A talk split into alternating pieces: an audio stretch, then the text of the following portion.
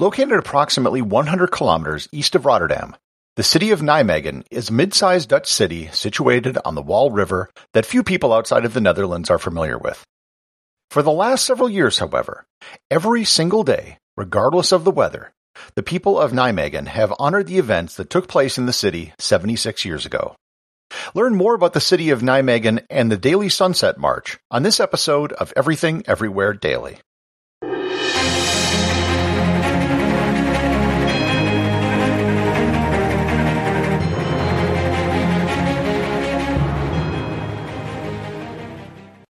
This episode is sponsored by ButcherBox. Summer is right around the corner, and that means cookouts. No matter what your preferred food is for a cookout or a barbecue, ButcherBox can help you make it the best. If you want to serve up some hamburgers, ButcherBox has grass-fed ground beef to make the perfect smash burger.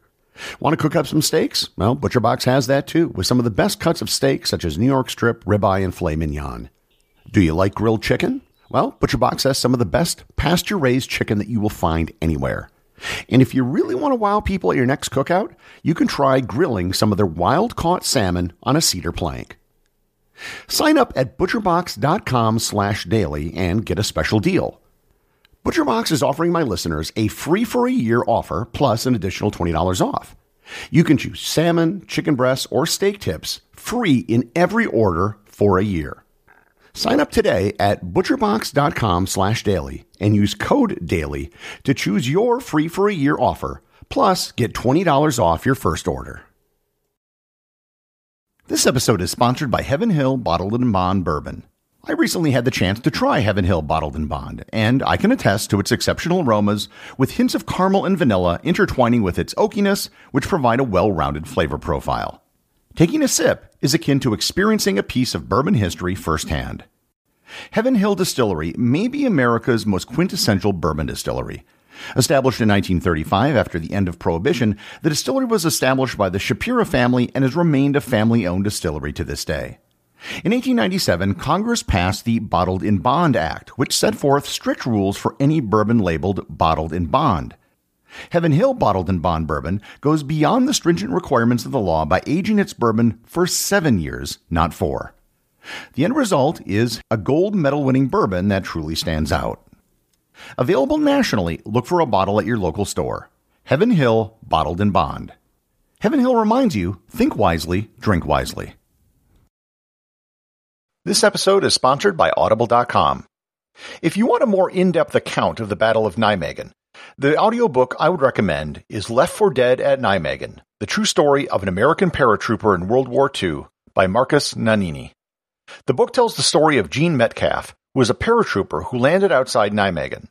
He details the failure of the planning of Operation Market Garden and how it led to his capture and tenure as a POW in Germany. You can get a one-month free trial to Audible and two free audiobooks by going to audibletrial.com slash everythingeverywhere or by clicking on the link in the show notes.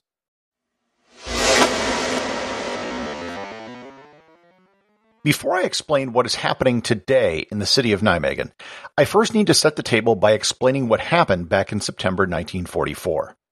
The Allies had landed in Normandy back in June and were pushing north into Belgium and the Netherlands. The goal was to get to Berlin quickly and try to finish the war by Christmas. To achieve this, British Field Marshal Bernard Montgomery hatched a plan known as Operation Market Garden. Market Garden was an audacious plan whereby Allied paratroopers would be dropped behind enemy lines to take key bridges, and land forces would then rush up behind them to advance and cut off German forces. The airborne component was the market, and the ground forces were the garden. If successful, this would have created a 100 kilometer thrust into the Netherlands, which would have created one arm of a pincer, which would then envelop the German industrial heartland. If you want an excellent dramatization of Operation Market Garden, I suggest watching the epic 1977 movie A Bridge Too Far. They especially have scenes that detail the events I'll be talking about in this episode. One of the key bridges which needed to be taken was in the city of Nijmegen. As I noted in the introduction, Nijmegen sits on the Waal River, which is a very wide river and very important for transportation. The bridge over Nijmegen was one of the longest in Europe at the time. The entire plan involved one road and capturing key bridges along that road. If one of the bridges along the route failed to be taken, the entire operation would fail. I'm not going to go into more detail about Operation Market Garden as it could easily be its own episode. Suffice it to say that taking the bridge in Nijmegen was key to success of the entire operation. There was a second railroad bridge in Nijmegen, but this story revolves around the road bridge. In Nijmegen, the major concern was that the road bridge was going to be blown up by the Germans. If that happened, then the entire operation was dead. However, the Germans believed that the bridge needed to be preserved so it could be part of a future German counterattack. When the first paratroopers were dropped and the attack began on September 17th, the bridge was intact. The entire operation, however, went much slower than expected, with delays in taking bridges and traffic jams. When the time came to take the bridge on September 20th, the Allies realized they needed to take both sides of the bridge. To get to the north side of the bridge, they would need boats, and they didn't have any. They eventually found 32 canvas boats in Belgium, which had to be rushed up to Nijmegen for the bridge assault. Only 26 of the 32 boats ended up making it. When they got the boats ready, they realized they had no paddles or oars. The soldiers, who were not trained for any sort of amphibious assault, used the butts of their rifles to paddle across. By the afternoon, the boats were in place, and the men of the 82nd Airborne crossed the river to assault the north end of the bridge. They were sitting ducks in the water. The cloth boats provided no protection, and their guns weren't able to propel the boats very fast. Despite heavy losses, 16 of the 26 boats made it across, and they managed to lay a telephone cable across the river for communications. Thanks to the efforts of the men of the 82nd Airborne, the bridge was taken, and the Germans never took it back during the war. Even though Operation Market Garden was eventually a failure because they didn't take the bridge further up in Arnhem, the bridge in Nijmegen was the key for future Allied advancement into Germany. By the 21st century, the bridge which played such an important role in World War II was no longer sufficient to meet the needs of the community, and they planned to build another bridge across the Waal River. This bridge, known as De Oversteek, was a very modern bridge, but they built in some features to honor the men of the 82nd Airborne who lost their lives to secure the bridge on September 20th, 1944. The bridge has 48 sets of lights to honor the 48 men who lost their lives in the river crossing. With the opening of the bridge in 2013, they began a tradition that continues to this day. Every day at sunset, regardless of the weather or temperature, at least two military veterans from the city of Nijmegen march across the bridge. They march in silence and at a brisk pace, and as they cross the bridge, each of the 48 sets of lights are lit in sequence as they march past. The march ends at the north end of the bridge, where they will salute the memorial to the 48 men. As of the day I am recording this, there have been 2,165 consecutive sunset marches across the Waal River Bridge.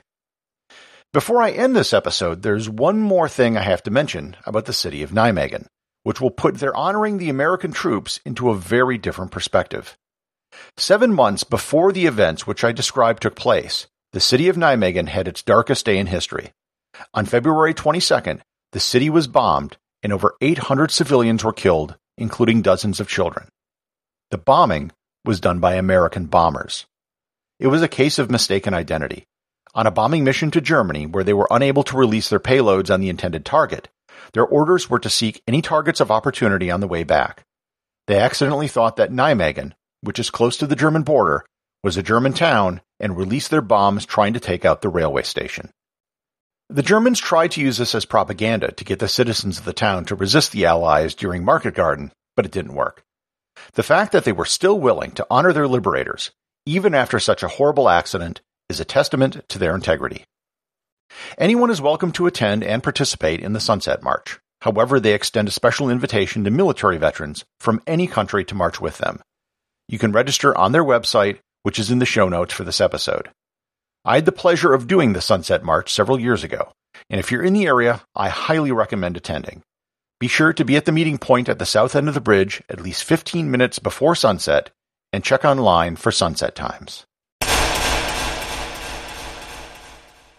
Executive producer of Everything Everywhere Daily is James Makala.